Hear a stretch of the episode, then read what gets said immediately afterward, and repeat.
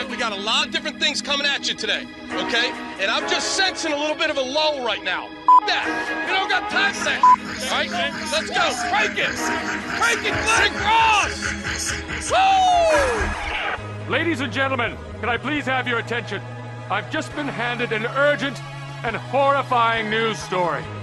And I need all of you to stop what you're doing and listen.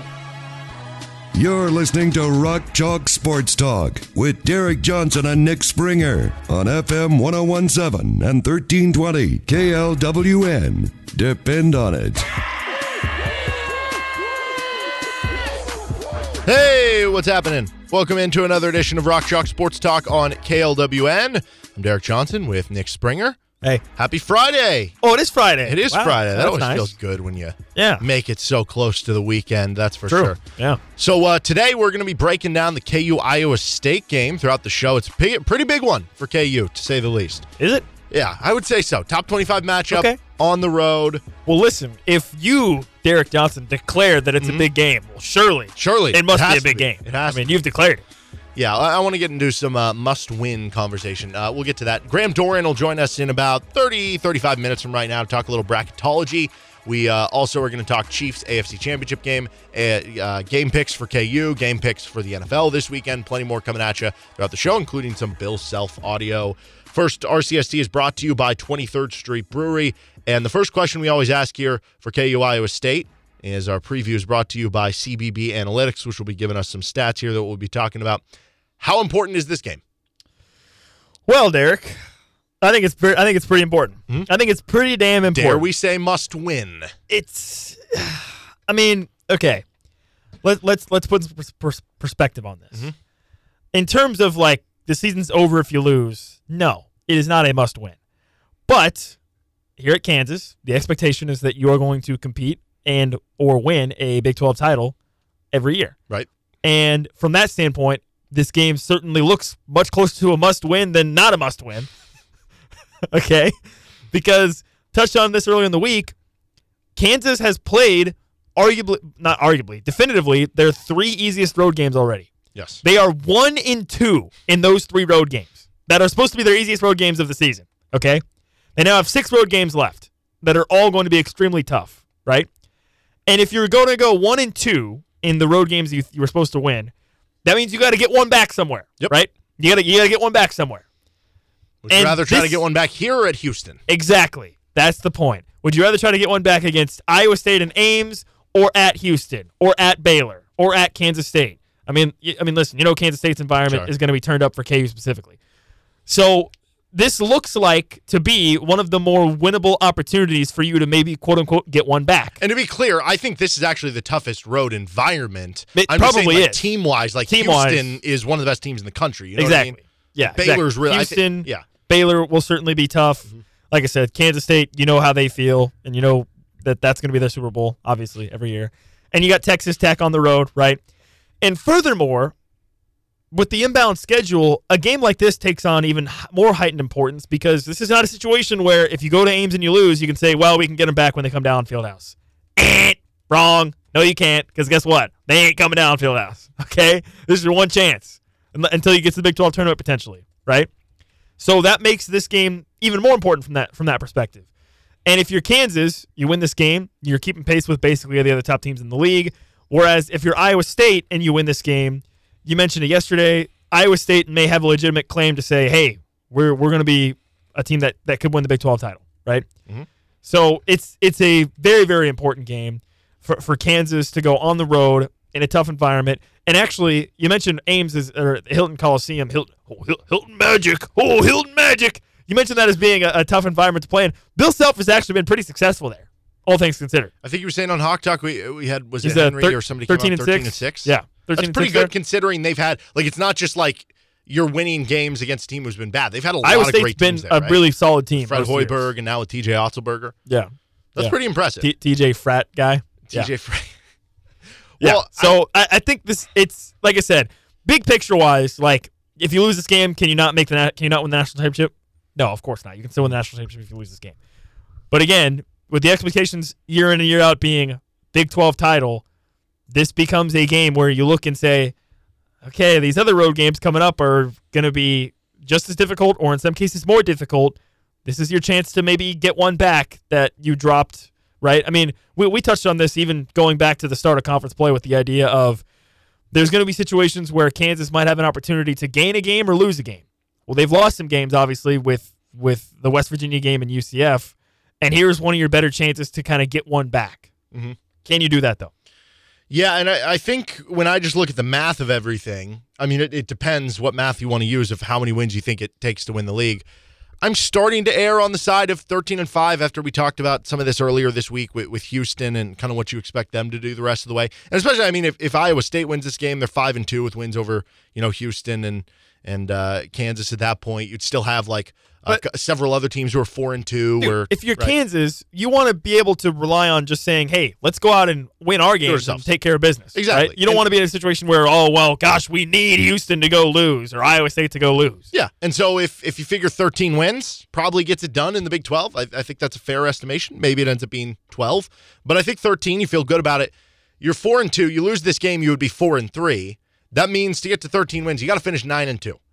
And uh, when you look at the schedule, the final 11 games versus Oklahoma State, versus Houston, at Kansas State, versus Baylor, at Texas Tech, at Oklahoma, versus Texas, versus BYU, at Baylor, versus Kansas State, at Houston, there's a good chance you lose more than two of those games. You could lose three or four of them, right? So it just becomes hard. And you're 100% sure. right that they don't have to win the league to make a Final Four or to win a national title. That's not a prerequisite. Certainly, if you win the league, probably means you have a better chance of winning the national title or yeah. making a final might four. You're a better team. You might have an easier path with yeah. uh, how the seeding works out, but it doesn't eliminate it. So it's not a 10 out of 10. It's not a true must win, but if you're viewing it from the lens of you want to win the Big 12, this is about as close to a must win as game seven of the Big 12 season could possibly be. So, from that standpoint, I would say how important is this game? Probably like an eight and a half. It's pretty important. Yeah. yeah. It's pretty important. Yeah. As far as the uh, Iowa State scouting report, I guess we should probably start this off with part of Iowa State's scouting report is them possibly them scouting the scout- opponent. Yes. Yes. Because uh, some interesting stuff has kind of come out from after the Kansas State Iowa State game, whether much of it is just hubbub or uh, complaining or is real versus yeah. being, you know, truthful. I think kind of remains to be seen. But there's some stuff that has been kind of lobbed out there from Kansas State and their coaching staff that maybe there was some behind the scenes uh, espionage going on with the Cyclones. Yeah, so we kind of talked about this game a little bit on yesterday's show and the aftermath of the game and whatnot. And uh, just espionage aside, the game itself was crazy, right? You had technical fouls, you had got coaches yelling at each other, you had a, a confrontation after the game. And yeah, now it's starting to come out that K State is, uh, I guess, shall we say, suspect of some individuals from the Iowa State uh, crowd area, I guess. Mm-hmm uh, about possibly some people, you know, maybe it seems like Iowa State. Do we know what Connor Stalions is doing? Seems like Iowa State maybe might have hired him. He could be unemployed. He could be employed by Iowa State. Who knows? I don't know. We might, we might need to get a flight tracker on, on Connor Stalions if he was in Ames. Uh, so yeah, I, I, don't know. We'll see. You know, look basically looking at the huddle. Uh, it, some of it seems maybe overblown a little bit. Yeah, some of it seems like. Well, the thing that I kept going back to was like, how much do you really gain? Like, how much would you be able to really gain from being from having somebody like record the opponent's huddle how like how quickly could you relay that information to mm-hmm. where it would be useful to a staff like during a game? Yeah, and for what it's worth, some of the allegations there's some allegations that include that somebody was like sitting behind the bench and texting things to the other yeah, side. Which, that seems a bit ridiculous. Yeah, there were other allegations about like uh, managers, managers, basically going down to the other half and whether it was what mopping the floor, just yeah. like walking by and then relaying that the other way. I again, I, I don't know if any of that's true or not, or if it's just hearsay or maybe paranoia in some way, but it certainly is something that at the very least, like if you're Kansas you play it safe. Just oh, in, you know sure. what I mean? Yeah, no, there's no way. Yeah, I mean, you definitely have to be aware of it, right? Right. Like I it mean, might not be true, but it, it's better be safe than sorry if you're KU. You know, I, I, don't know what those measures go into. The, the, do you think? Okay, you, you drop how, like a dummy play. You could. Well, I was thinking, you know how wristbands uh, on the players and just be like, all right. well, you know, uh, no, the way I was thinking was, you know how in football they have uh, the guys that hold the flags to mm-hmm. block out the view. Yeah. You just have a bunch of guys hold up you know towels and stuff around the huddle. Uh huh. I don't know. It's it's definitely a bit weird, I guess that uh, that stuff has, has kind of come out, and, and again, who knows who knows if what what's true or what's not true, but uh, yeah, the, the fact that Kansas is now coming into town right after kind of the, some of the stuff is being talked about, it, it certainly is significant, or it's certainly something that you want to keep an eye on, I guess. Mm-hmm. Yeah, so that, that'll be interesting how that affects it. But uh, as far as Iowa State themselves, this is one of the best defensive teams in the country. Yep. Right now, in KenPom's adjusted defense efficiency, third in the country. And the main reason why they force turnovers. Number one steal rate defense in the country, number one turnover rate defense in the country, turning the opposition over 26.6% of the time. Even in conference play, it's at 25.6% of the time, which is also first. So basically, one in every four possessions are turnovers. And that becomes interesting because KU has had some bad turnover games against teams who have forced turnovers. Now, lately, KU's done a good job quieting some of those numbers down, but they haven't Yeah. been playing as difficult teams there. When they've played the more difficult teams, like some of the best teams they played at, at forcing turnovers, Marquette, Big L, TCU, uh, had to scathe that one out and, and you know, ha- had some things go your way or had to shoot really well in a lot of ways to win that game. UCF, that was a game you lost. So that becomes the big concern, I think, coming into this game. Elsewhere, Iowa State has been a, a good defensive rebounding team.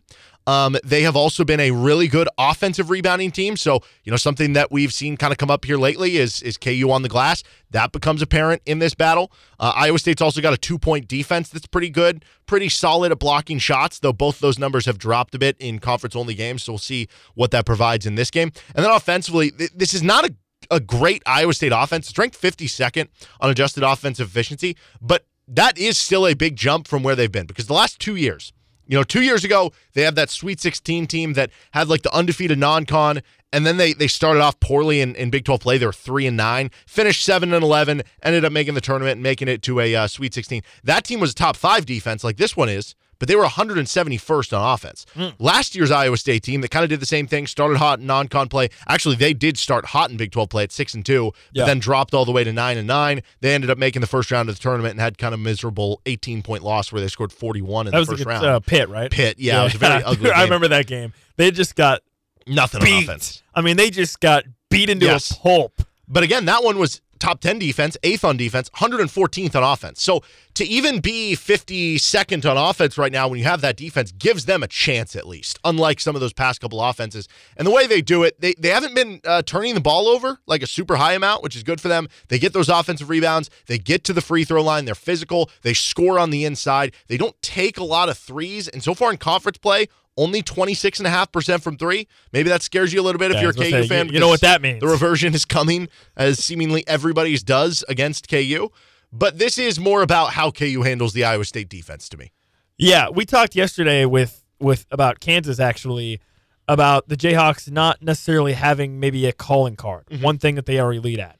Well, guess what? Iowa State has a calling card. They have one thing that they are very elite at, and you you touched on it. It's forcing turnovers, right? Number one in the country in forcing turnovers. They've been so good at that all season long.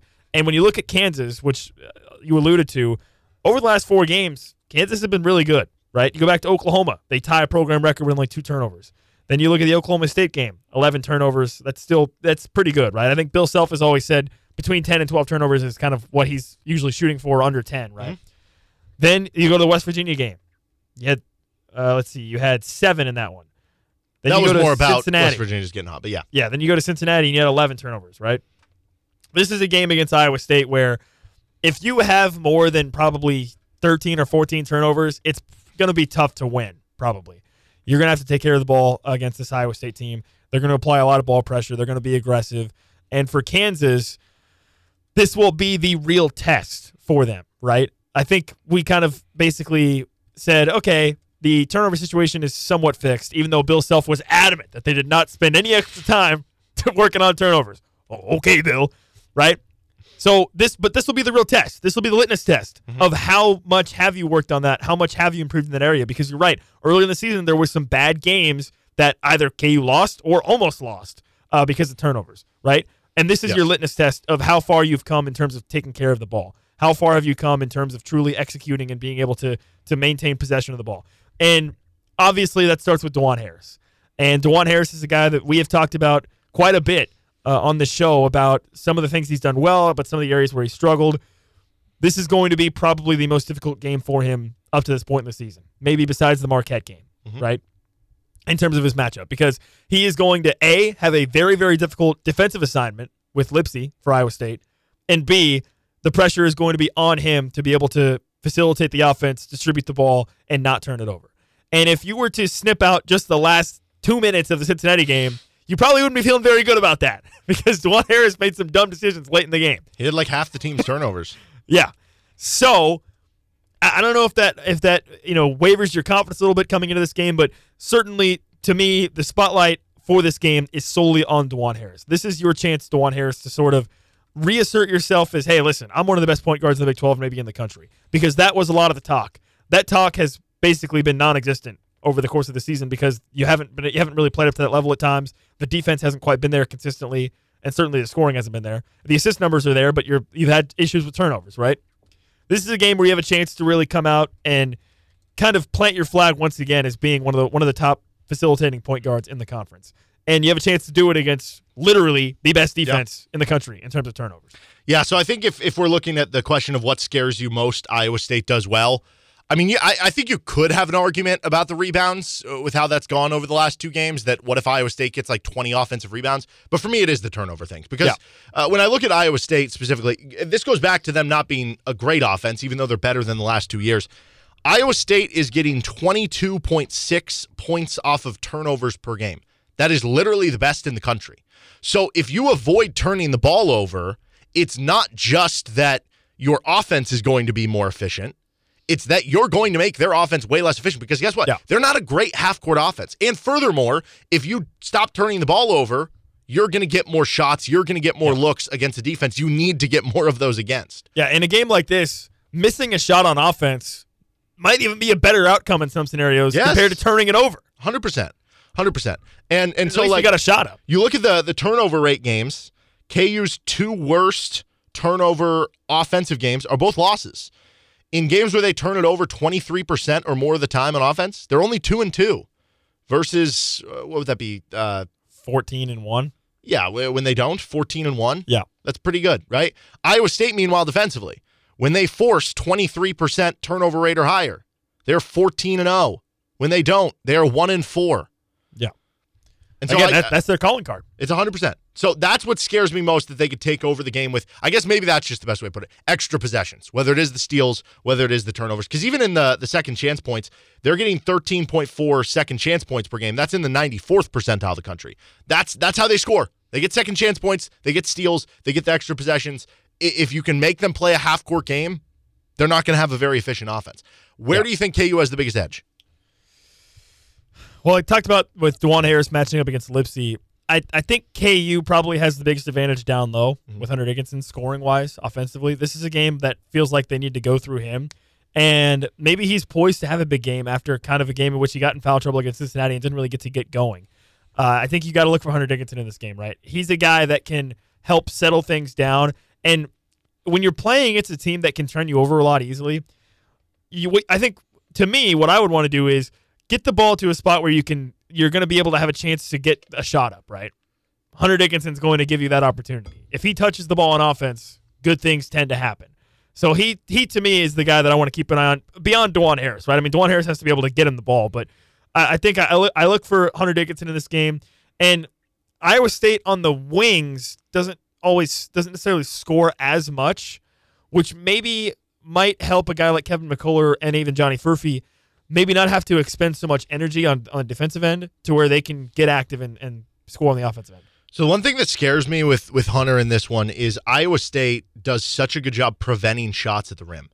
They're in the 99th percentile this season in the country, so about as good as it gets in the amount of field goal attempts that a team gets at the rim against them. For instance, um, only 20, basically 20.6 percent of shots taken per game against the Iowa State defense are within four and a half feet of the rim. The Division One average is 30.6%. So it's 10% below the Division One average. And I think the reason why isn't that they have Hakeem Olajuwon down there. I know Robert Jones and Hassan Ward are, are solid enough. They're good defenders. Yeah, Robert you know, Robert they'll- Jones should be a guy. Yeah, they're physical guys, Triggers right? some PTSD a little bit because he had a didn't he have a, he had a big game against He did and get a bunch of offensive rebounds. Yeah. Um, uh, so like they're they're they're solid players. They're solid defenders and stuff. But it's more about to me me, I think they do such a good job pressuring the ball, so it makes it hard for you to throw it inside. Yeah. They front sometimes. They'll have a double team come in. That that's where they get a lot of their steals when you try to dump it down low, and so they they prevent shots at the rim. That does scare me a little bit. I, I think But- one area that KU could have an edge. I mean, they give up a lot of threes.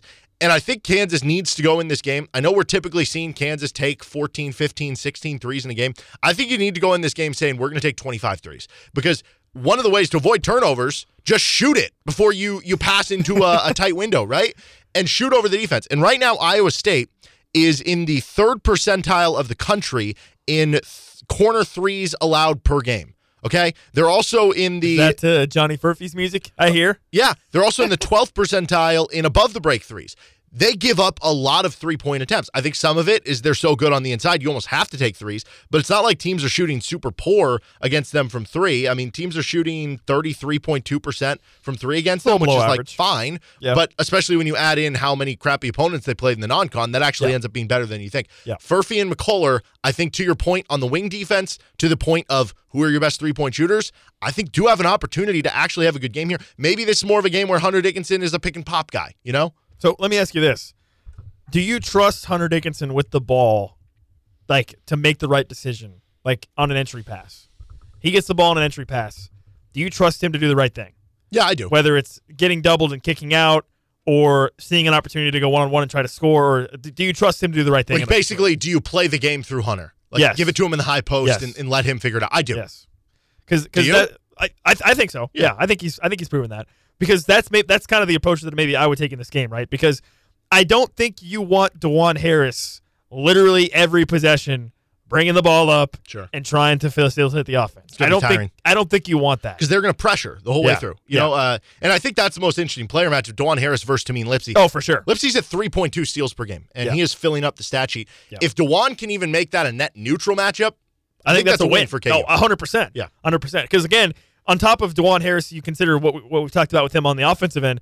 Like I said, he's drawing the toughest assignment on the de- one of the tougher assignments on the defensive end as well. Because Mm-hmm. Lipsey can be a scorer also. So it, I I really really do not like the idea of Dajuan Harris being every single possession bringing the ball up the floor, right? And whether that's you know we we've seen KJ Adams bring it up the floor sometimes. I mean, I honestly I might wouldn't be opposed to that, but I think you've got to find a way to make sure that the every possession is not the first 10 seconds of the possession just Dajuan Harris dribbling, right? So again, whether you get it to Hunter in the high post or you, you know you have some movement, get it to Kevin McCullar or whatever.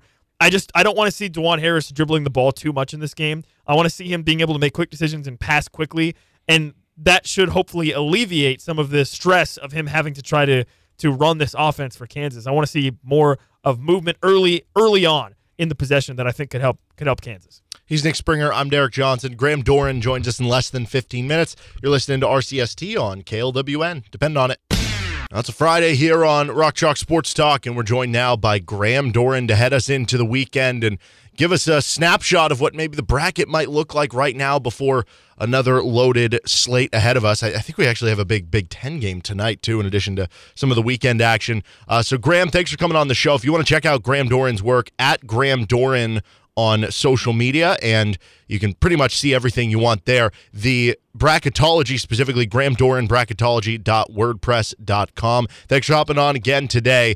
Uh, obviously, Kansas takes on Iowa State in their game tomorrow. And because of the West Virginia loss, you have dropped Kansas to a two seed now. And with Iowa State, they're currently sitting as a four seed. Is it as simple to say that if Iowa State beats Kansas on Saturday, that maybe both would, you know, I, I guess kind of meet in the middle and, and end up as three seeds? What would be the impact of that if KU were to lose tomorrow?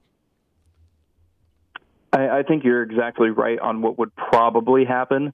Uh, Iowa State would pick up another big win, uh, and they're already a four line uh, team, as you mentioned. So I think they probably would move up to that three line, especially because uh, the teams that I have as three seeds right now, uh, including Baylor, Dayton, Auburn, they're not particularly strong three seeds. I'd actually say they're weaker three seeds, so they're just waiting for somebody to come in and take that spot. So I think Iowa State would move up to a three, and I think Kansas probably would drop down to a three seed as well. Uh, Marquette is my top number three seed right now, and they get Seton Hall at home tomorrow. If Marquette handles Seton Hall as expected, and the Jayhawks lose in Ames, I believe Marquette having that head-to-head win in Hawaii would actually move forward to the two line and drop the Jayhawks to a three. I guess the flip side to this, though, the, the more glass half full way of looking at it, if Kansas wins at Iowa State, does that possibly bump them back to a one seed? I think it's possible, uh, but probably unlikely. The Jayhawks have a bad loss at West Virginia that's still on that resume, isn't going to be going away anytime soon. So I think when you compare that to teams like Houston and UConn and UNC and Purdue, they just don't have the combination of elite wins and a clean record in quadrant three that those other teams do. So I think actually the Jayhawks would remain a two seed even with a win at Iowa State, but it would get them closer uh, to potentially becoming a one seed. Let's say Kansas splits these next two. So maybe a loss at Iowa State, then beats Oklahoma State. And then uh, we've talked a little bit about that insanely difficult final 10 games for them where you know, I, I, think anywhere between I don't know four and six, five and five, six and four, seven and three would would all be kind of in the range of possibilities. Let's say they just split it the rest of the way. They go six and six. Uh, the final rest of the season that put them at 22 and 9 that would put them at 10 and 8 in big 12 play and uh, I, I, guess for what it's worth, I don't necessarily expect this. Like this might be on the lower realm of possibilities. Who knows? Uh, I guess if you look at some of the analytic stuff or, or the metric sites, then, then, maybe this isn't on the lower end of, of spectrum. But I, I, know this doesn't give you the full context on the amount of you know which ones are they winning, which ones are quad one wins, which ones are quad twos, and what are the other teams doing and everything. But hypothetically, in that scenario, they're 22 and 9, 10 and 8 in Big 12 play. I guess in that scenario, if that is kind of the floor here, what would you kind of see the range of seeding being for for them at that point? I think at that point you're probably looking at a four seed for the Jayhawks, but potentially a three seed. They could be very similar uh, to Baylor last year, which had a, a decent record, not necessarily a great record, and they were only decent against Quadrant One, not necessarily great against Quadrant One, but they had enough victories in that category to really convince the committee uh, that they were worthy of a strong seed. So I would say probably a four seed, um, maybe a three seed, depending on who they beat and win. Is is there kind of a I don't know, magic number, a target number that you kind of look at and are like, okay, if they can do this, they'll be feeling good that they'll probably be a one seed. If not, they'll be like one of the first two seeds. I think for the Jayhawks, it's it's really simple. If they can win the Big Twelve, I think they will be a number one seed. If they do not win the Big 12, I don't think they'll be a one seed. And then it just really comes down to how close to winning the conference were they on whether they're in that two, three, or four seed discussion.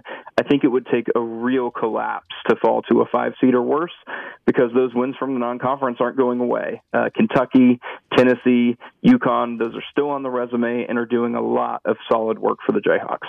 Well, and obviously, with you having them as a two seed right now, you do have them still in that Omaha pod for the first couple of rounds. Where where do you think, or I guess, what do you think would be the lowest seed that they could possibly still get? Omaha would be. Would would they be fine even if they are a three or four seed?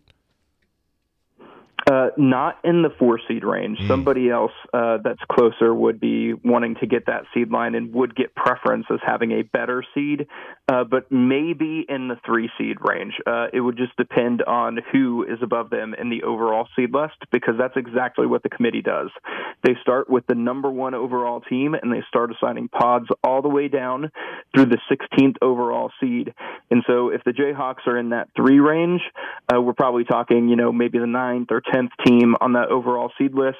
They might be high enough up the list to get that, but uh, it's really kind of up in the air. But I do not believe that would be available as a four seed. If they're a four seed, they're likely headed out to Spokane or Salt Lake City. Well, and certainly seeing that you know Creighton is a four seed right now for you. Iowa State's a four seed, maybe more so with the Creighton uh, perspective. I, I, don't know. Can they play there? Is that actually their home court? I, I think we talked about this a few weeks ago. They they just can't play there at all, right? No, Creighton would not be able to play in Omaha at all. Okay, so it'd be it'd be teams more like I guess Iowa State or Illinois or I guess maybe Oklahoma, maybe Wisconsin or Marquette. If they wouldn't put them in Indianapolis, that would that would probably be most in contention for that. You'd think. Yeah, and even teams like Dayton and Auburn okay. could could potentially uh, be headed there, depending on who else is in which specific position above them. We're talking with Graham Doeren here. You can uh, check out his work, Graham Doeren Bracketology, and at Graham Doeren on social media here. Uh, elsewhere, kind of a, around the Big 12 right now, uh, we're seeing teams beat up on each other. And uh, it's obviously I, would imagine going to be pretty difficult when when things are all said and done for some of these teams who maybe have crafted good non-cons or have a bunch of of wins because I feel like we see this every year that like there's maybe a Big 12 team that goes I don't know 17 and 14 or something where you know, realistically, maybe in, the, in some of the rankings, they're they're top thirty, top thirty-five team, but they just don't have the wins to kind of get it done. What what do you think will be the minimum amount of wins that a team can have in the Big Twelve this year? Uh, maybe just like in conference play, I, I, feel like typically that's seven or eight on a given year. I don't know. Has there been a seven-win team uh, that that they can win that many games and still make it to the NCAA tournament? Uh, seven wins would really be pushing it. Okay. I doubt a seven-win Big 12 team, uh, conference team would be able to get into the tournament. I do think an eight-win Big 12 conference team could potentially get there, and you've got to be feeling very good if you can go 500 in this league, uh, because I think there's probably going to be nine Big 12 teams that end up making the field. It's that strong of a league, so if you can get to that 500 mark, you're probably in good shape. I think eight and 10, it would really depend on who did you play uh, where did you play and how did you do? I think it would get very close at that point. What to you has been the biggest result in the Big 12 over the last, I guess, week since we've talked to you in terms of uh, shifting the bracket? I think it was Iowa State going down to TCU and winning in Fort Worth. I think uh, for TCU, that really limits their ability to move up the bracket as well. I had them at a seven seed when that game happened. Now they're down to a 10 seed. And for Iowa State, I think they were very light on quality wins, even though their efficiency metrics were very highly regarded. And I think now with that huge win on the road, in addition to the Houston win at home, Iowa State is really moving up the bracket. And as we mentioned, I think they could be as far up as a three seed this weekend. BYU is a really interesting study for me because obviously they had the great non con. Uh, didn't have a ton of like marquee wins in the non-con. I know San Diego State was a good one. NC State's a pretty solid one there. Uh, but then so far in conference play, they're two and four, and obviously they're, they're a very good team. And you look at you know the KenPoms of the world and the Bart Torviks, and, and they're ranking very high up there. A lot of because they just smashed a lot of these teams in the non-con there, but they're still a five seed. And going back to the conversation of I guess how many wins in the Big Twelve, like uh, with where BYU is in some of these metric sites, let's say they do finish eight and ten in conference play or something, but they are still liked as like a top fifteen team uh, in some of those metric sites. What's kind of the highest you could see a team, even with a losing record, like maybe getting as far as seeding goes? I think first off, BYU should be more concerned about making the field if that's the situation mm. that we're they're in uh, I think it's not a given that they would actually even be in the tournament, even if they were a top 15 uh, net team. We haven't seen anything like that before. But at the end of the day, you got to win enough games to get into the tournament. As you mentioned, BYU went 9 and 0 in quadrant 4 in the non-conference portion of the season. That means they beat up on a lot of cupcakes. They had the non-conference strength of schedule of 287 really, really poured on conference strength of schedule. So I think if I'm BYU at that point, I just want to make sure I'm getting into the field, let alone what my seed line is. Uh, that said, I think with uh, in that sort of scenario, uh, BYU would be expecting a double-digit seed uh, because they would barely be getting into the field if they can only muster eight conference wins in the Big 12, considering the lack of damage they did outside the league. Moving to more of a national scope here, kind of same question I had about the Big 12 was there any result that happened since the last time we talked to you a week ago? Uh, whether it was last weekend or over the course of this week, that maybe had the biggest shakeup in the bracket from a national perspective?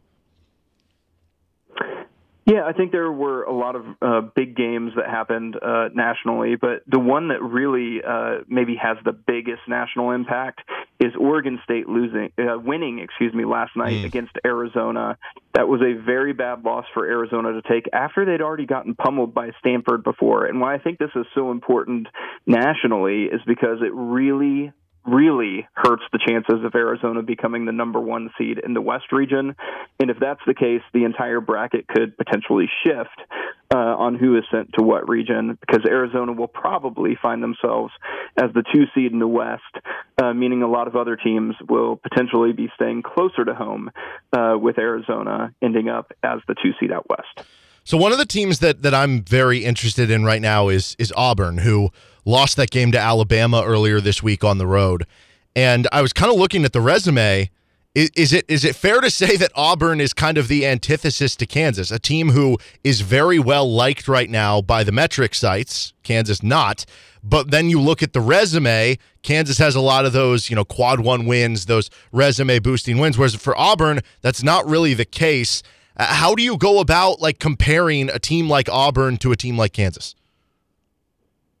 Yeah, it's really interesting, and I think it does uh, certainly make for an interesting comparison. So I would say that uh, metrically, with the resume metrics, Kansas and Auburn are a lot closer than you might think. Uh, Kansas is eighth in strength of record, Auburn's 10th. Kansas is ninth in KPI, Auburn's 11th. They are very close to each other, even though both their three lost teams and the Jayhawks have really good wins at the top of their resume, and Auburn has zero quadrant one wins. I think what the big difference is uh, for these teams is exactly that. It's what they've done in quadrant one. So even though they're very close metrically from a resume standpoint, uh, they are not going to be seen uh, as similar at all by the committee. And the reason why is because Auburn has not proven that they can beat tournament level teams, uh, especially away from home. Uh, they do have some good wins. Uh, I'm not going to say that they don't, uh, but for the most part, those are just decent wins at home. For example, beating Virginia Tech at home good win, but any team that makes the NCAA tournament should be expected to do that. Teams like Kansas have gone on the road to beat Kentucky and Tennessee in true neutral court games. So I think that's a big differentiator, and I believe Auburn is going to be very similar to Houston from 2022 everybody thought Houston was one of the best teams in the country, but the committee gave them a five seed, even though Houston was top 14 in every single metric that the committee tracks. They ended up giving them a five seed anyways. And the reason for that was Houston was one and four against quadrant one. If you want to be at the top of the bracket, you need to prove you can beat the best. And Auburn hasn't done that. The Jayhawks have. So I think Kansas is clearly a tier above Auburn and should probably remain there throughout the course of the season, unless the Jayhawks uh, falter pretty hard and Auburn continues to post a great overall record feels like normally the I guess non power five or, or, I guess in basketball power six conference team we're talking about getting one of those top three top four seeds every year is Gonzaga and you know that's a different conversation because they typically you know bulk up their their schedule in the non con this year. There's really, I feel like at least right now, only only one of those teams that's in discussion. It's not Gonzaga, it's Dayton. Uh, what do you think the ceiling on Dayton for their possible seed could be this year if they, I guess, win out? I think the seed uh, maximum seed that Dayton could get is a two seed. I don't think there's any way they could get a one seed. I know uh, back in 2020 with that tournament that never happened, that we all wish it did. Mm-hmm. Uh, Dayton would have been a one seed in my opinion. I think they would have been the fourth overall uh, seed, uh, making them the last one seed. And the reason for that is Obi Toppin and a two loss team very, very impressive performances, including against Kansas and Maui, even though they didn't win that game. Uh, whereas this Dayton team, I think, has some good wins. Uh, they beat Cincinnati in Cincinnati. They beat St. John's on a neutral court. Some good wins, certainly, uh, but their metrics uh, as far as efficiency aren't anything like that prior Dayton team. They're uh, 24 in KenPom, 25 in BPI. I think the committee will put a ceiling on Dayton, uh, mainly because they don't have better wins than the wins we've already talked about, and they don't have great efficiency. So I think two, uh, a two seed would be the ceiling for this Dayton team. Uh, more realistically, I think it would probably be a three seed, even if they went out. Uh, I think there's going to be a lot of committee members that aren't willing to go that high on a team that hasn't shown they can beat the best teams in the country and whose efficiency really raises questions about whether they're actually one of the best teams in the country or not. I think this will be very similar to New Mexico back in 2010 when the Lobos landed a three seed despite having a very, very impressive resume for the same exact reason. The committee just didn't see the very top high end level wins and their efficiency was questionable.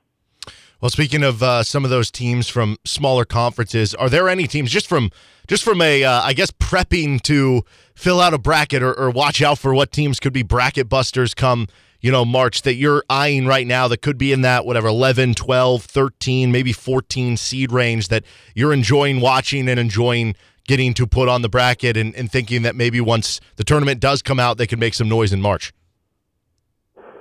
I think Indiana State, if they come out of Missouri Valley and or they're sitting there at a 12 seed, I think they would be a very dangerous 12 seed for whoever they play as the five seed. In fact, I think I'd probably be picking Indiana State against anybody they play.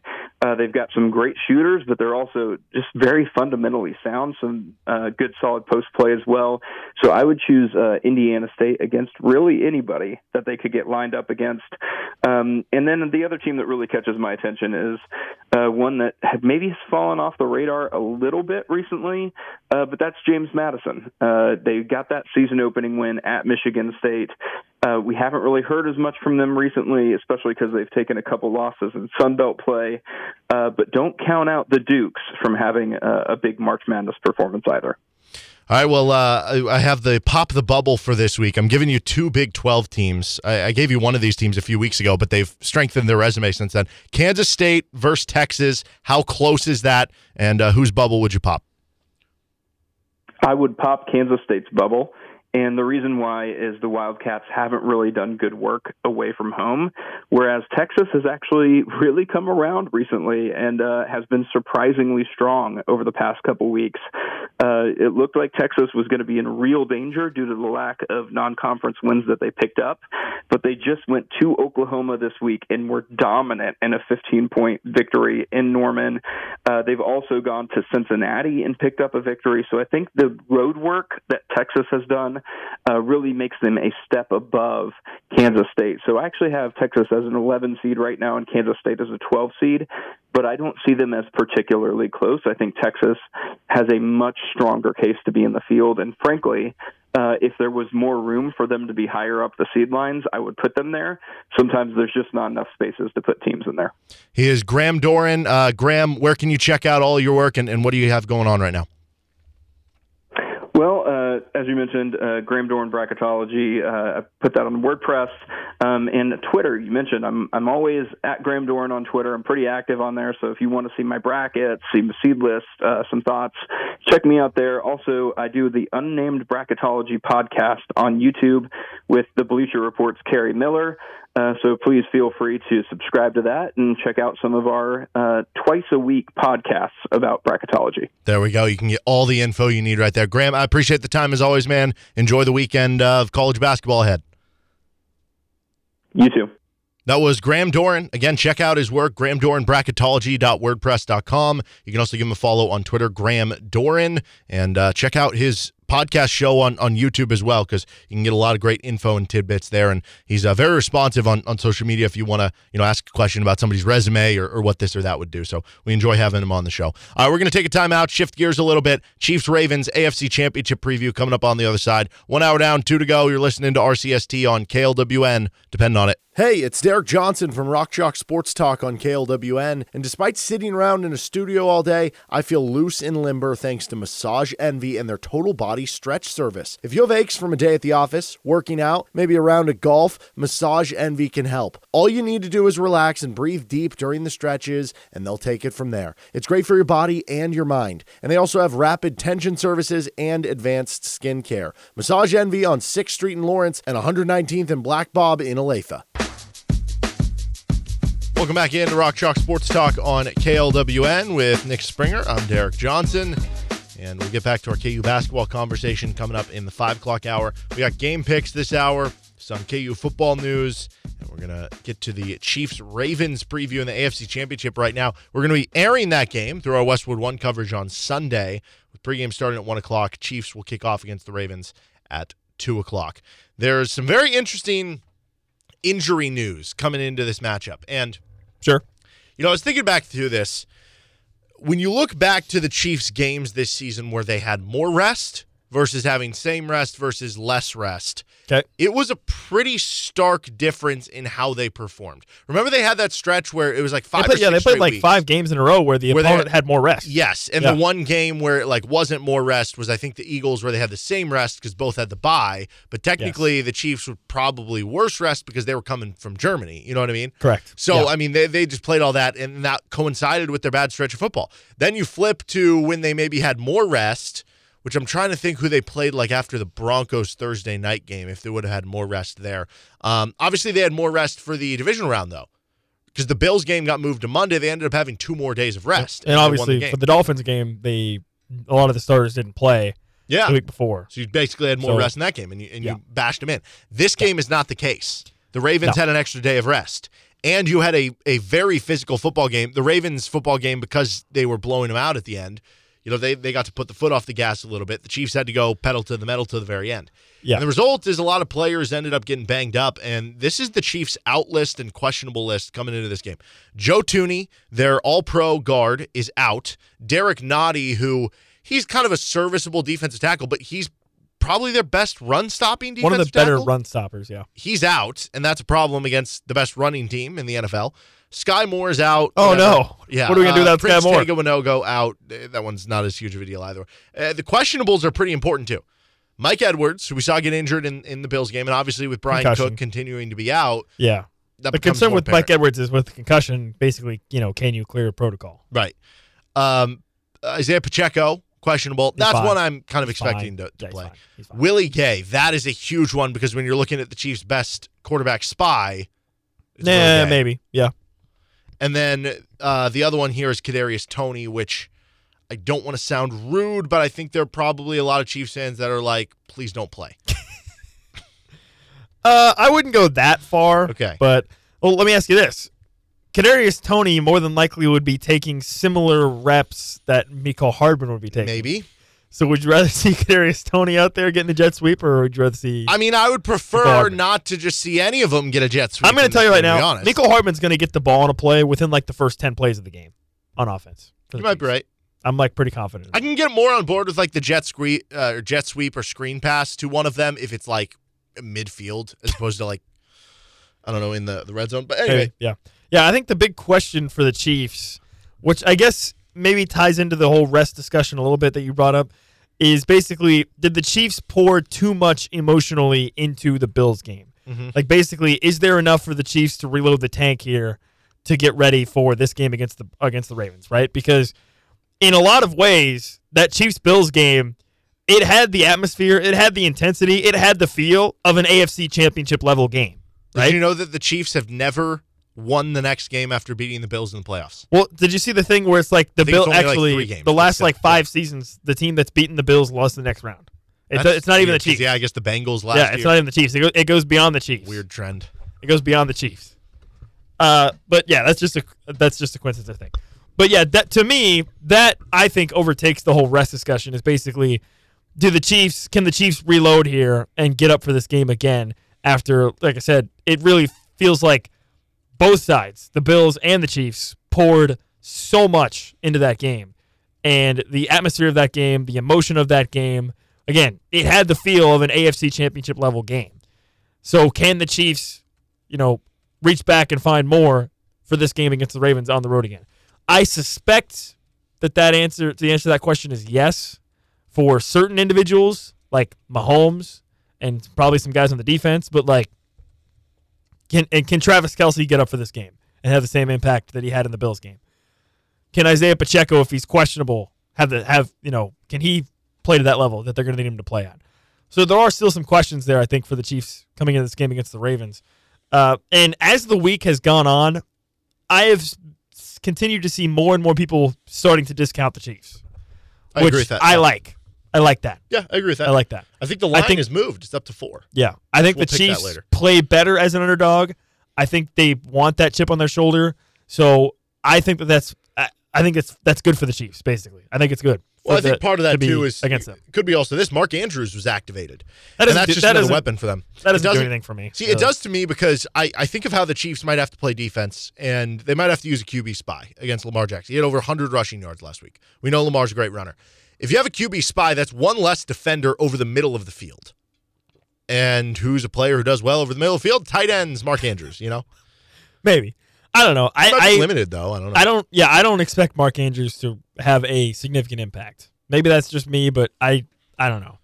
Uh, but yeah, when I mean when you look at the Ravens, certainly their run offense is something that draws your attention immediately, and the fact that the Chiefs just played a game against the Bills where they gave up a lot of rushing yards, but I do think that maybe factored into the Chiefs' game plan. I don't think the Chiefs expected to be gashed that much on the ground, but they their game plan was Okay, Bills, take nine minutes and go score a touchdown.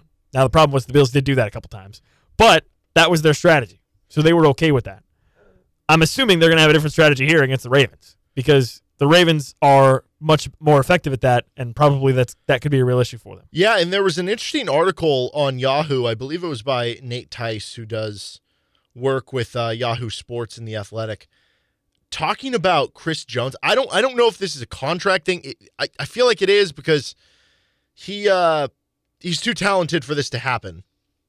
But significant drop off in the run defense. in the run defense game, specifically in the first three quarters, where it's almost like he's saving himself. Chris Jones had a run stop rate of 4.3% in quarters one through three during the regular season. That is the lowest by any defensive tackle over the last two seasons. Minimum 150 snaps against the run. So he's been like the worst defensive tackle run defender in quarters one through three. But then fourth quarter, he's like, okay, I'll try. And for the entirety of the game, he's like, I'll try on pass rush. And, Sure. and what they were talking about in the Yahoo Sports article is that all of his Incentives. his incentives are tied into like sacks. But- you get a better version of him because there is an incentive tied to him making the Super Bowl. Exactly. There's an incentive tied to making the Super Bowl. So Chris Jones better get his happy ass out there and and make plays in the run game. Okay. Otherwise, I'm gonna be on a flight to Baltimore to be like, hey, what the hell are you doing? right. Get get out there. What'd you say? What a million dollars? I think it's a million. Yeah, I'm pretty sure it's a like that? million. I mean, I'd be trying in the run game for a million dollars. So Yeah, I don't know. That, that exactly. is very interesting, and, and that could actually be, or, or I guess make the Chiefs' run defense a little bit better. But yeah, I mean, this is this is the number one rushing offense in terms of attempts, Yeah. yards. They're third in yards per attempt. They're first in rushing yards per game. They're fourth in rushing touchdowns. So that becomes the big challenge, and it's it's the different ways of running. Like that's the thing that makes them so unique. You have a lot of teams that might be a power run team. You have a lot of teams who might be a finesse run team. The Ravens can do both. Lamar Jackson can speed it on the outside. Justice Hill can be a speed back. Gus Yeah. Edwards can pound it up the middle, right? They can play with fullbacks and tight ends. I actually do think Lamar is vulnerable as uh, vulnerable to taking sacks uh, because unlike Josh Allen, uh, I think maybe I don't know if this is like a, a symptom of of Lamar trying to become better as a passer. I watch him a lot, and there are a lot of times where, and I, th- as a Ravens fan, I think this would be very frustrating to watch. There's a lot of situations where Lamar is in the pocket, and it feels like he could easily escape and use his legs, but he really, he really, really emphasizes trying to throw the ball still, and as a result, he tends to hold the ball and take some sacks. So I think the Chiefs actually might have a chance if they want to bring some pressure and turn up the heat on him that they could get to him and affect him in that way and in that manner and try to shut him down. Now I wonder if in this game the Ravens the Ravens don't go to Lamar and say, "Hey Lamar, if nobody's open, run. That's what you're the best at. Run." So I don't know. We'll see what kind of approach they have, but I just noticed that, especially in the, the Texans game, actually Lamar took a couple bad sacks, uh, where that was a situation where it felt like he could have ran, and instead he it seemed like he really wanted to try to throw the ball, and that didn't happen, and then he got sacked. So I don't know. We'll see if that happens again in this game. I noticed that against the Texans, and then again with Lamar Jackson, the narrative has always been, can he do it in the playoffs? Prove it in the playoffs. That narrative is on the line this week. It really is. Against the Texans, you were you were the better team. You you beat them. You know, it wasn't Lamar didn't beat the Texans. The Ravens beat the Texans. Right? Yes. This is a game where you figure Lamar is going to have to make plays in order for for the Ravens to win, right? Can he do that? Yeah. Can he do that? I'm not saying he can't. I'm just saying I'm just posing the question. Can he? Well, and just in general, like you, you were just talking about the sack thing there, one of the things that Lamar has typically actually struggled with in the past has been against blitzes. But in that game against the Texans, he was actually great against the blitz. And that's interesting because Spags likes to blitz a lot for the Chiefs, you know? He likes to send pressure. Um, but it, it, if you don't get there with the initial rush on the blitz, it leaves you vulnerable because you don't have anybody back and, and the quarterback can just scramble free. So I'll be very interested to see how Spags approaches this and how the Chiefs approach this from a defensive perspective and a game planning perspective. But the, the thing with the Ravens, like, the, this has been a juggernaut this season. I mean, let's Oh, not- for sure. Thirteen I mean, and four. They were thirteen and three before they just benched their players in the last week. They they blew out all the other good playoff Right. teams. I mean, uh, okay. Week one, they played the Texans, beat them twenty-five to nine. You know, they won at Cincinnati with Joe Burrow. They, smoked the Niners. They beat the Browns the in the Lions. regular season twenty-eight to three. Yeah, the Lions smoked was the- thirty-eight to six. They smoked the Dolphins. Seahawks thirty-seven to three. That was a near playoff team. Which this that's all fine and dandy. You know who they didn't play in the regular season? Chiefs. The Kansas City Yeah, Chiefs. 33 to 19 over the 49ers, 56 to 19 over the Dolphins. This and that is- Niners really game, it was team. actually worse. It was it was 33 to 33 to 12. Yeah, because. Sam Darnold had like a touchdown. garbage time touchdown. Yeah, yeah.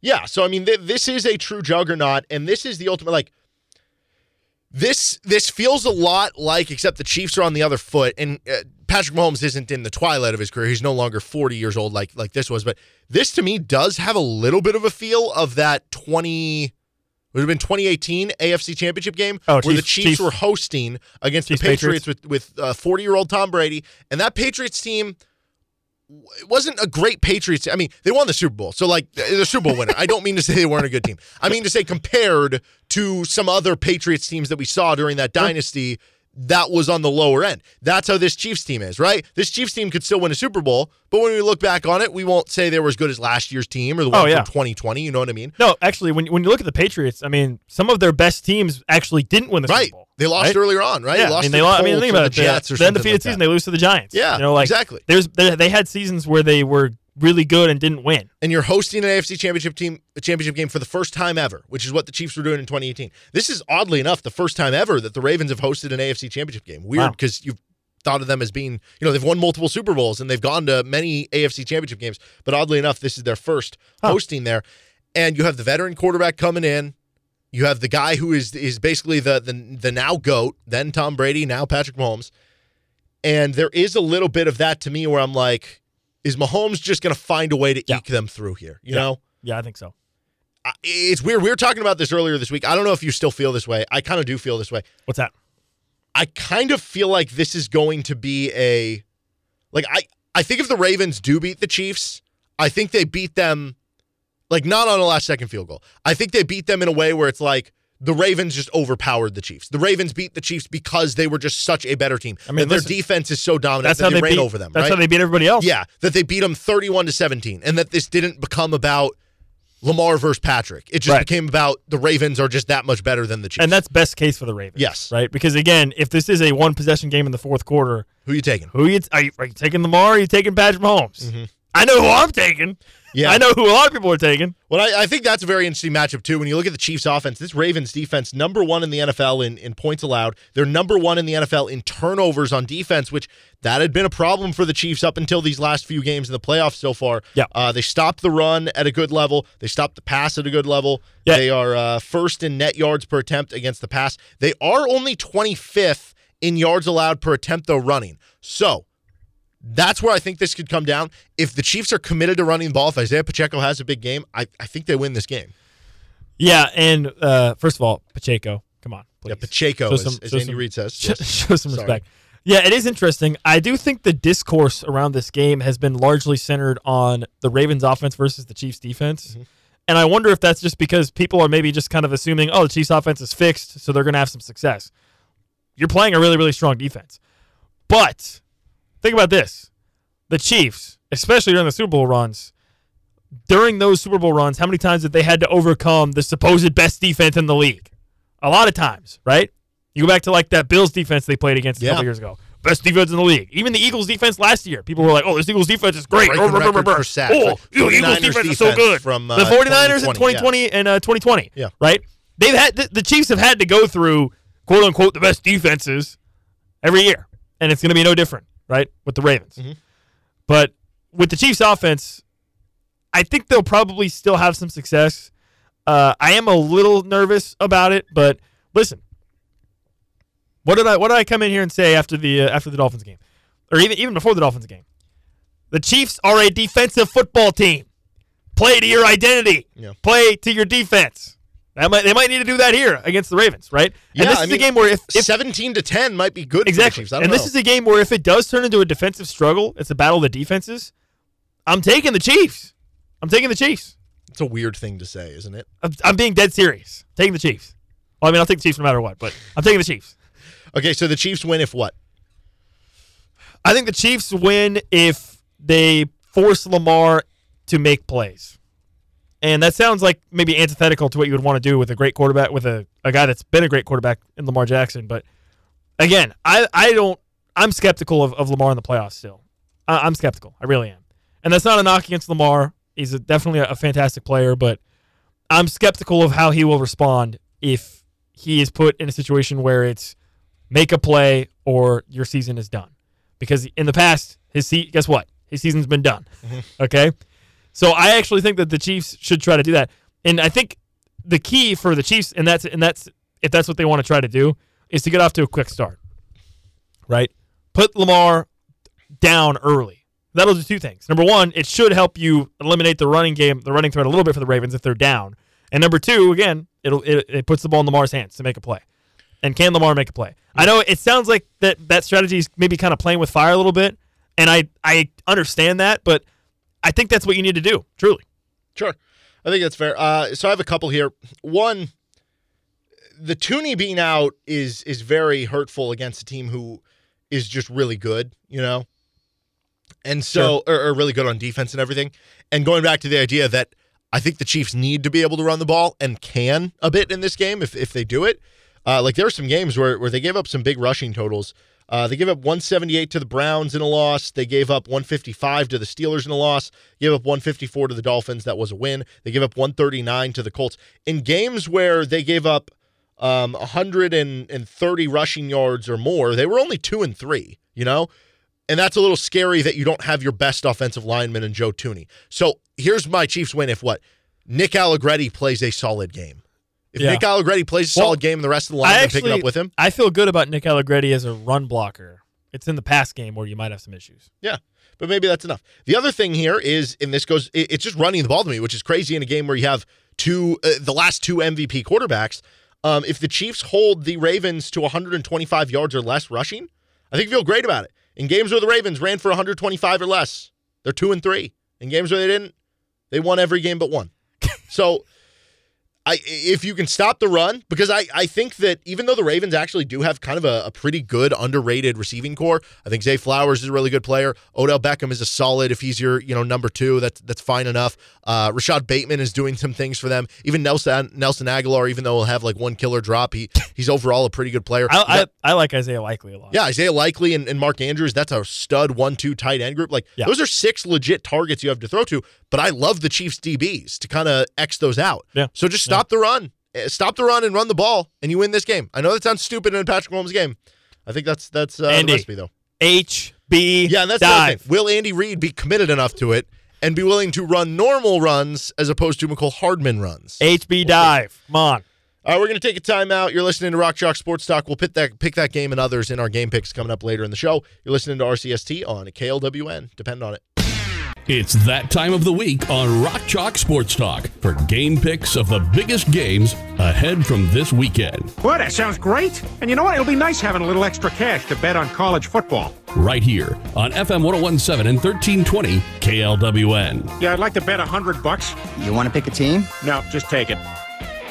Time for our game picks of the week. You're listening to Rock Chalk Sports Talk on KLWN. With Nick Springer, I'm Derek Johnson. We'll get to our KU game picks, Rock Chalk Pick a Hawk, and some Bill Self audio coming up in the 5 o'clock hour. Don't forget, we got high school basketball at you tonight. Veritas Christian Hope hosting Mission Valley at 7.30 here on KLWN. So overall in the uh, season of football, you have gone 117, 96, and 6, which means uh, you are guaranteed to finish above 500. You were 56, Nice. 36, and 3 in the NFL. You went 4 and 0 last week. How about that? Yeah, I was feeling good about my NFL picks I mean, while for good reason. Yeah, 111, 103, and 5, so also guaranteed to finish above 500. I had a bad week last week. 1 and 3 last week, 52, 41, and 2 overall in the NFL. So there's only two games to pick from. First up, Kansas City at Baltimore. The Ravens are minus four points. Yeah, I mean, if you were listening to the Chiefs segment, uh, Chiefs. I'm picking the Chiefs. I like Kansas City. I like Mahomes over over Lamar Jackson. I think if it's a close game late, Lamar Jackson will fold, and Patrick Mahomes will rise up and lead the Chiefs to another Super Bowl. So uh, I like the Chiefs here. Uh, again, I, I feel I actually I actually like I feel confident if this turns into more of a defensive battle, uh, because I think again if it's a defensive battle and both defenses are playing well, I like Mahomes to make enough plays more than I do Lamar Jackson to push the Chiefs over the edge. Uh, I do have concerns about the ground game for the Ravens, but uh, I think the Chiefs will be able to overcome that. I think Pacheco will have a nice game. I think Travis Kelce will be able to reach back and find enough to, to get the Chiefs over the hump.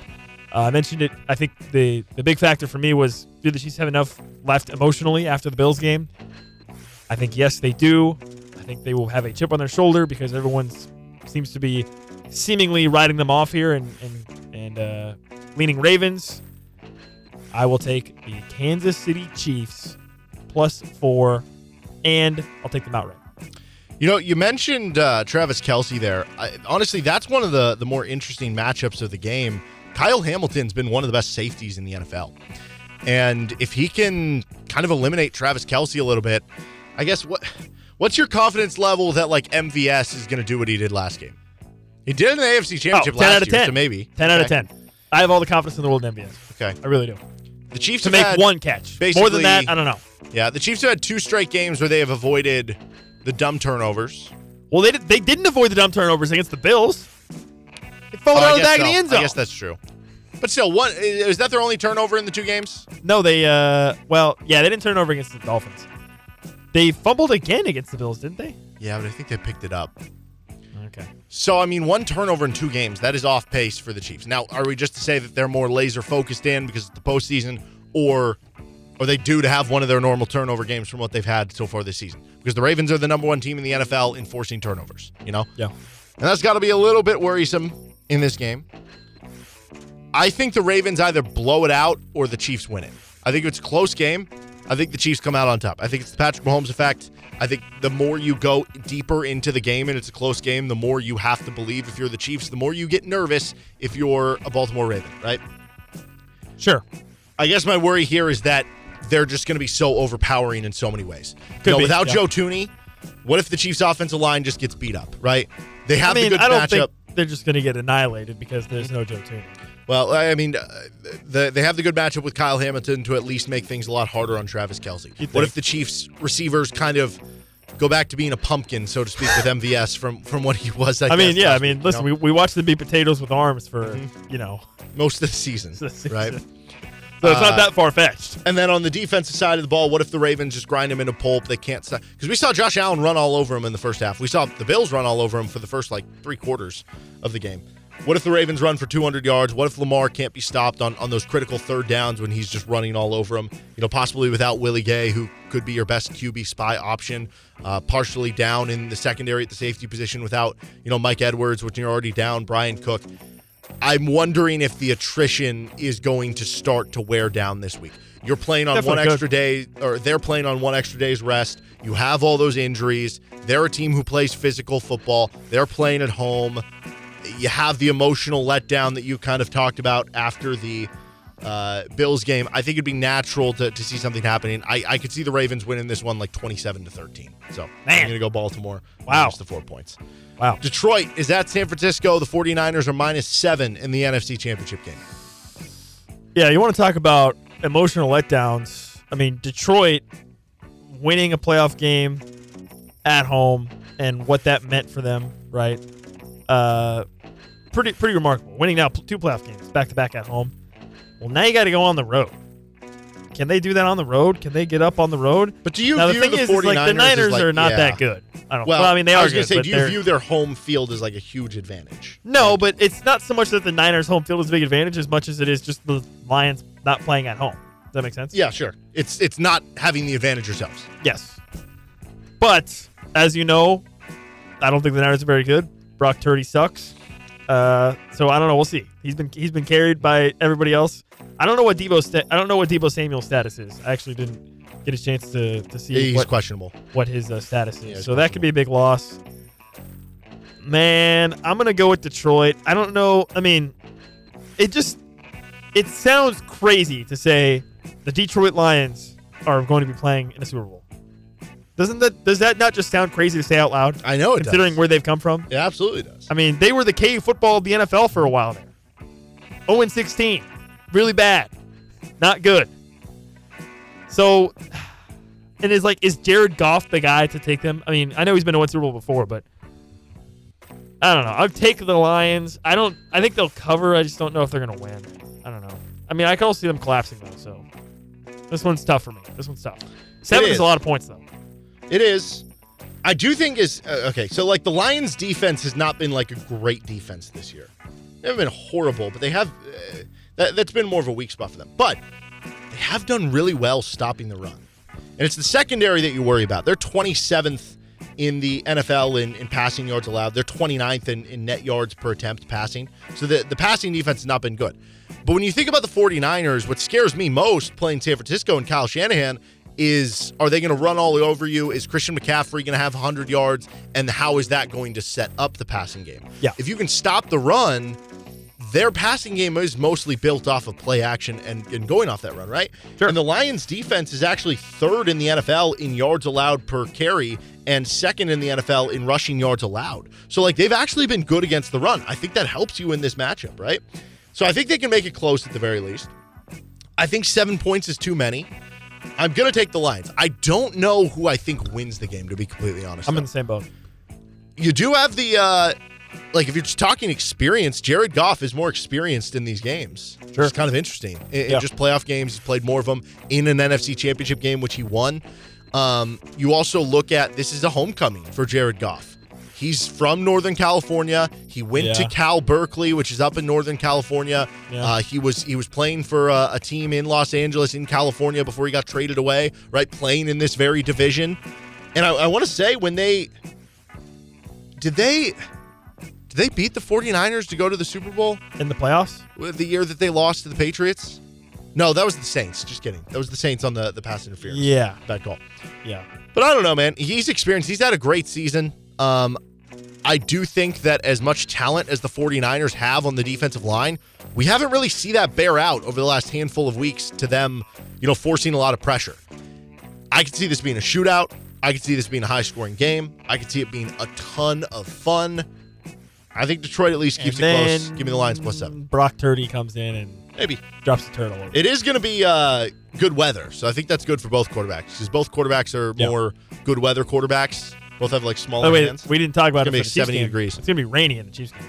Yeah, it's well, it's supposed to be rainy in, in Santa Clara on Saturday and then like Monday. So I guess hypothetically, weather could change and it could be rainy, and that could impact things in a different way. Uh, what is your NFL lock of the week? You are eleven and eight. I am nine and ten. I'm doubling down on the Kansas City Chiefs, baby. Kansas City Chiefs. Uh, can I take them? I can just take them outright, can I?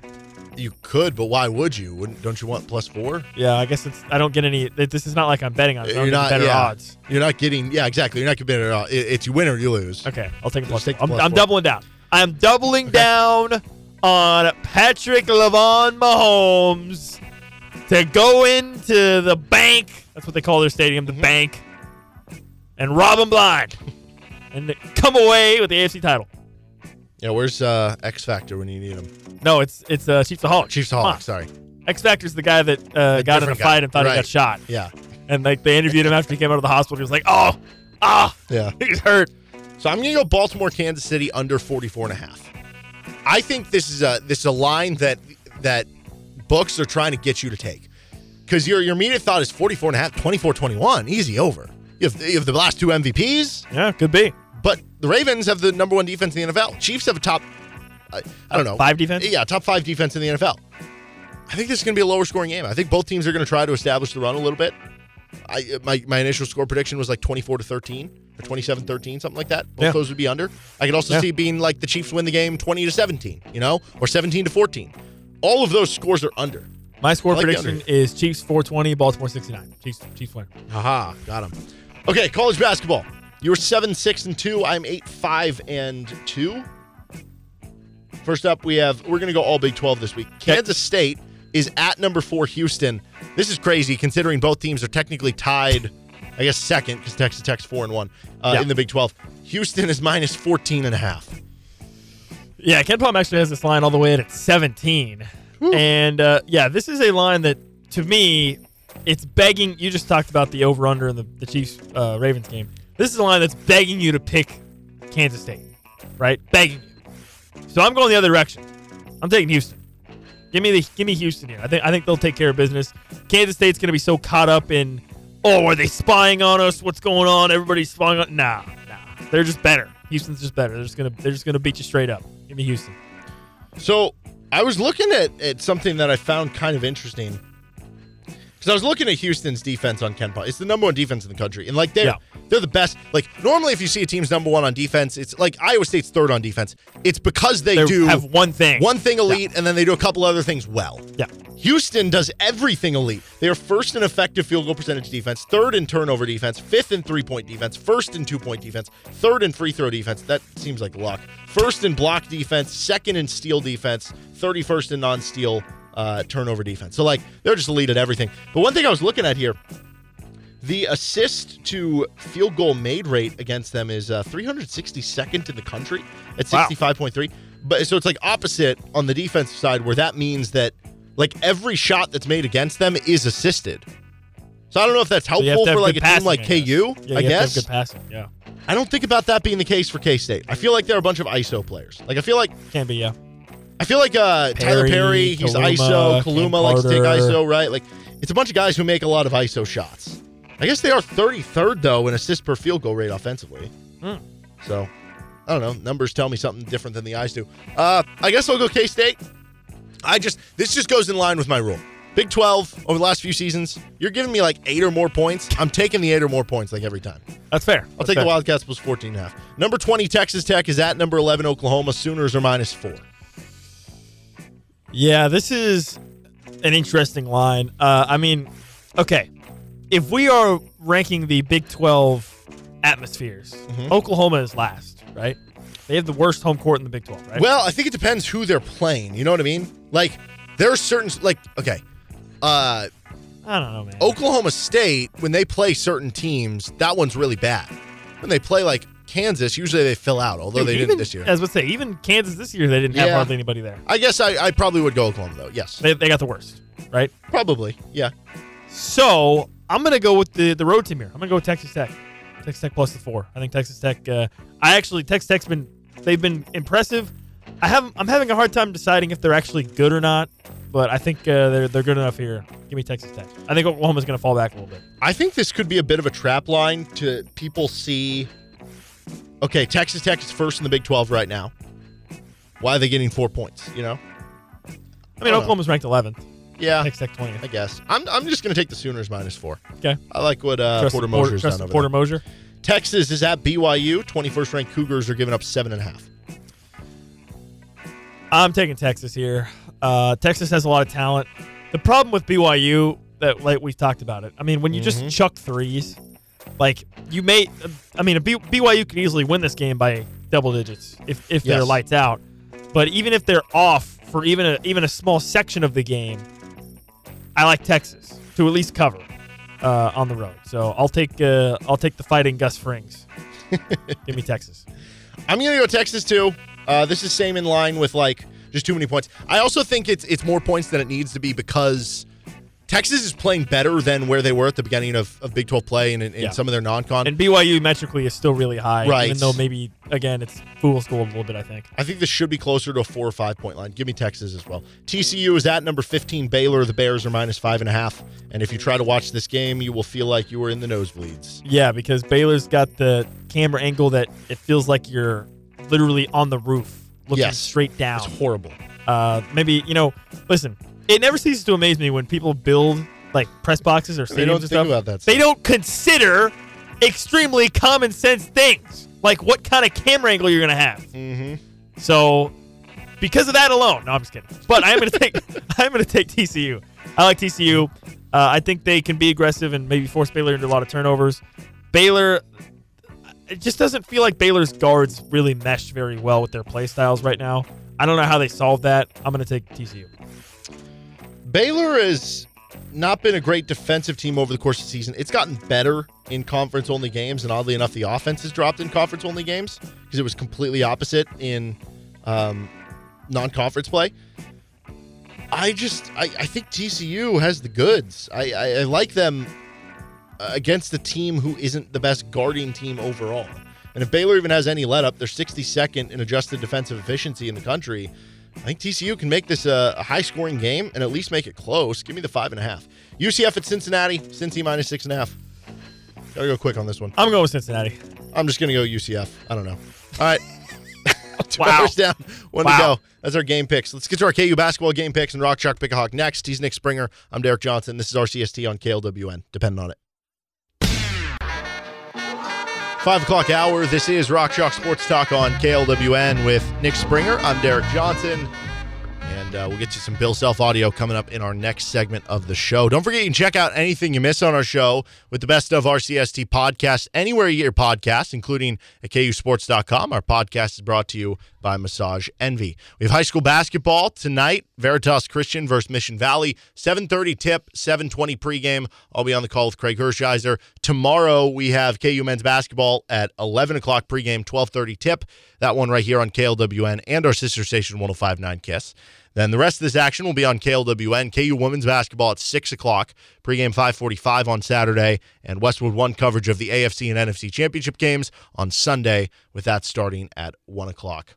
All right, we got to get our Rock Chalk pick a hawk in. I now have the first pick. I am 15 and 7. You hmm. are dwindling behind at 7 and 15. Plenty, plenty time left. I am willing to make this one worth double No. wins. No, Top 25 matchup. no, No? no. All right. No. Give you the option. I'm gonna come back the hard way. The uh, rules are one point for every point your player scores, two points for every rebound and assist they get, three points for every block and steal they get, and you lose a point for every minute played. I have the first pick here. I've thought long and hard about this. I, I you? know we mentioned last time that you had Hunter Diggins at first, and he had the first time where he had like Oh yeah. zero points or something like that In the second half, yeah. yeah, Well, yeah. Oh, yeah. Oh, and. Yeah, yeah. yeah, yeah, and pick off, pick hawk. And uh, I, I said, well, I'm excited that I'll get the bounce back game. But the more I think about this, Iowa State does not give up shots at the rim. Mm. I'm going to go with Kevin McCullar. They give up Wow. a lot of three point opportunities. I think Kevin has himself a big game for KU. Interesting. Interesting. Well, uh, I guess that leaves me with an obvious pick. Johnny Furphy. No, I'm just kidding. I'll take. No. Uh, no, I'm just kidding. I'll take Hunter Dickinson. Hunter Dickinson, my first pick. I think you should let Hunter fall to me in the round, second round. With my second pick, I actually will take Johnny Furphy. Mm. Johnny Furphy. Give him. Give. Give it to me. Okay, Johnny Furphy. Yep. I do like that, and that's the same idea that you know they give up a lot of threes. Who's going to take a lot of threes? Kevin and Johnny. So that brings me to my next one. I'm going to go with KJ Adams. You know, KJ's rebounding numbers have dipped off a, a little bit the past few games. I do think there is a bit of a correlation between Furphy being in the starting lineup and that happening. Because think about it, there's only so many rebounds to Furphy, go around, yeah. right? Furphy's definitely a better rebounder. Now, ideally, they need to do a better job rebounding overall. So you'd like to see everybody raise their rebounding total. But Sure. if you only have, say, 30 rebounds to go around, and if Hunter's taking eight of them, and. Furphy's taking seven of them, Could be. Yeah. and then Kevin's taken six of them, and then you have a handful that just go to like guards and bench players, that only leaves you with four to be had, you know? And again, you, you want more offensive rebounds and, and opportunities, but I, I could see him playing well in this game. Iowa State has given up a lot of two point opportunities overall in the season. In conference play, they have not. Uh, mid range shots, I guess I should say. So maybe in the mid range a little bit, a little bit of KJ Adams. We've seen in the KJ past. Adams jumper. Maybe. We've seen in the past some games where KJ's been pivotal in that short role and then kicking out to guys to shoot threes against Iowa State specifically. I'll take KJ Adams here. I think he has a, a nice game for KU. Oh, I have another pick. Um, would Yeah, you you like to tell me who you're going to pick, though, so then I can No. decide who I want? No? No, Okay. I'm not gonna tell you what I'm pick. No. Right, I'm going to go with Parker Braun. My guy. wow. Back home. Wow. Wow. Uh, you know what? This may not be a smart pick. Give me Dajuan Harris. Dajuan Harris. Dajuan and only. He's he's going to be under a lot of pressure in this game, uh, with the ball in his hands, probably a lot trying to run the offense. I am banking. I'm betting on Dajuan Harris. He's going to figure it out. Things are going to click for him. I, I think I think he might have a good game here. Uh, I think he might be able to facilitate, maybe even get involved scoring wise. You mentioned the three point shooting. This might be a game where they dare Dajuan to shoot, and uh, you know people forget how quickly people forget the K- KU Kentucky game, Champions Classic. Dajuan Harris, five threes. Could he have that again? I'm not saying he could, but maybe it's possible. So I'll go Dajuan Harris. He's with my last pick here. Oh, jeez. I mean, I just got my options are clown one, clown two, clown three. It's all the same. I'll, I'll take Nick Timberlake. Okay, Nick Timberlake. Uh, I do think, I mean, going back to the idea, they give up a lot of threes. I think Nick Timberlake could get off two, three, four threes in this game. The question is, does, he, hit make him? them, right? Yeah. Uh, I'm going to go Jamari McDowell. I, I think there's too much risk in a game like this without Marco Jackson. Yeah. Young Well, freshman on the road, team who turns it over. We talked about it. He, if he plays 15 minutes with two points, Mhm. a rebound, and assist, that's guaranteed negative 10 points. Mhm. Pickock points. I could even see this being a game where Bill Self plays Dajuan Harris like 40 minutes to try to deal with the pressure. Yeah. You know? Yeah, I think so. So I don't know. That might be bad for you. I will say this. So here's the Pickhawk teams. I have Yep. McCullar, Adams, Brown, and McDowell. You have Dickinson, Furphy, Harris, and Timberlake. If you win Pickhawk, I think KU wins the game Oh, for sure. because Dajuan Harris Dajuan Harris, playing yes. well. He'll be the- Hunter Dickinson, if he has a big game, that means that they were able to get the ball inside despite Iowa State doing a good job avoiding that. Yeah, Furphy Dajuan Harris- was hitting some threes. Timberlake was hitting some threes. So I'm actually rooting for your team in this one. well, thank you. You're welcome. Yeah, Dajuan Harris is the crutch of the equation here. Yeah. All right, uh, KU basketball game picks. You are 28, 23 and 1. I'm 33, 18 and 1. I, is this the first time all year Kansas has been getting points? They're getting three and a half because they were favored against Marquette in the loss. I think they were favored against UConn, right? It was like minus two and a half, three and a half. Yeah, they were something like definitely favored against UConn. I think this is the first time they've been getting points this year. Mm, yeah, because they would have been fa- they were favored against West Virginia, favored against UCF, Mhm. favored against Oklahoma State. Could be. Yeah, could be. Kentucky, they were favored. I mean, if they would have played Purdue in the Mountain Invitational title, they might have been underdogs, been but that didn't happen. they they would've were been favored dogs, against probably. Tennessee. So yeah, Yeah. I think this is the first time they're dogs. well, Which could be a good thing because they have not done well as a favorite. no, they haven't. I'm taking Kansas. Give me Kansas here, plus three and a half. Uh, I like I like Kansas to come in and uh, maybe silence the Ames crowd a little bit. I hope we see Jim Carrey guy because I, I actually he he was he was pointing to Jerome Tang, signaling he should be crying. I want to see Jim Carrey guy actually crying when KU beats them in Ames. Yeah. So I, I think back I, the way I think this goes, I think either Iowa State beats Kansas like handedly or Kansas wins the game. Last year Iowa State crushed Kansas. It was 68 to 53. Uh, you go back to the 2019 game, they won Yeah. 78 to 60. Well, hang on, hang on. That's not fair to say. It was that last year's game. It was Iowa State versus Jalen Wilson. Yes, it was. That's very true. And honestly, I'm surprised it was even that close. Um, but I'm going to go with Kansas here plus three and a half. This is a huge game for them. High level importance. Playing on the road. Yeah. Bill Give Self me finds a way. points with Kansas and Bill Self. I mean, is Bill Self going to lose to a frat guy? No, he's not. The over under is 143. I, I think I, I would be willing to lock this up, and I think you feel the same way, right? Yeah, I'm going under here. Uh, it. I mean, Iowa State's got one of the The best. Johnny defenses. Furphy bet down under. Sure. Get it? Fine. Yeah. Whatever. Over under under. You might need to workshop Down that. under? Might need to Uh, workshop that. I need to workshop that a little bit. Uh, yeah, no, I'm going under here uh, with Iowa State's defense. Even if Kansas is able to have some success offensively and Iowa State doesn't turn them over a lot, I still don't think that this is going to be a game where it's going to be, you know, 75 to 70, 70, you know, and 143, you're going to need to get both teams probably into the 70s here. I don't think that's going to happen, so I'll take under. Yeah, I mean, I was just looking back at the past games. Okay, so last year the totals were 129 and 121. Um, year before that, the totals were 122 and 131. And uh, oh wait, I, I'm sorry, I, I missed one of them. And 123 because one of the years they played in the Big 12 title. So for the five games you have played against Iowa State with T.J. Otzelberger, it has at most been 131. Yeah, double digits under. I feel like this is. way too much. Pound Yeah. the under, Does Vegas know something? We'll maybe. Uh, what's your favorite prop? Favorite prop bet? Uh, I'm going to go with Johnny Furphy over rebounds, actually. Over five and a half rebounds. Uh, I think he'll need to be active on the glass, and I think he is going to be active on the glass. Uh, and he's done such a great job of crashing offensive boards, especially for Kansas, getting them some second chance opportunities. I like Johnny Furphy being aggressive here. I don't think he will be too scared of the Ames crowd. I will go with Johnny Furphy over five and a half rebounds. I like the rebounds on Furphy. I'm just going to total it all together. Furphy over 18 and a half points plus rebounds plus assists. He should get some three looks. He should get some rebound opportunities. Give me that one with Furphy. And it's plus money. It's plus 105 on DraftKings. He's Nick Springer. I'm Derek Johnson. Let's get to some Bill Self audio coming up next. You're listening to Rock Chalk Sports Talk on KLWN. Depend on it. Well, that's it. If you're listening on our podcast side, thanks for tuning in. Please give us a positive review if your platform allows you to do so, as you can find the show anywhere you get your podcasts with the best of RCST podcast. If you do have any questions for the show, whether it's for a mailbag, just something you think that'd be fun to talk about, you can reach out to us on our Twitter page at RCST1320. You can also email us if you don't have Twitter. RCST1320AM at gmail.com. That's RCST1320AM at gmail.com. And if you want to listen live, 3 to 6 p.m. Central Time, Monday through Friday on KLWN, KLWN.com, and the KLWN app. Have a good rest of the day and see you next podcast.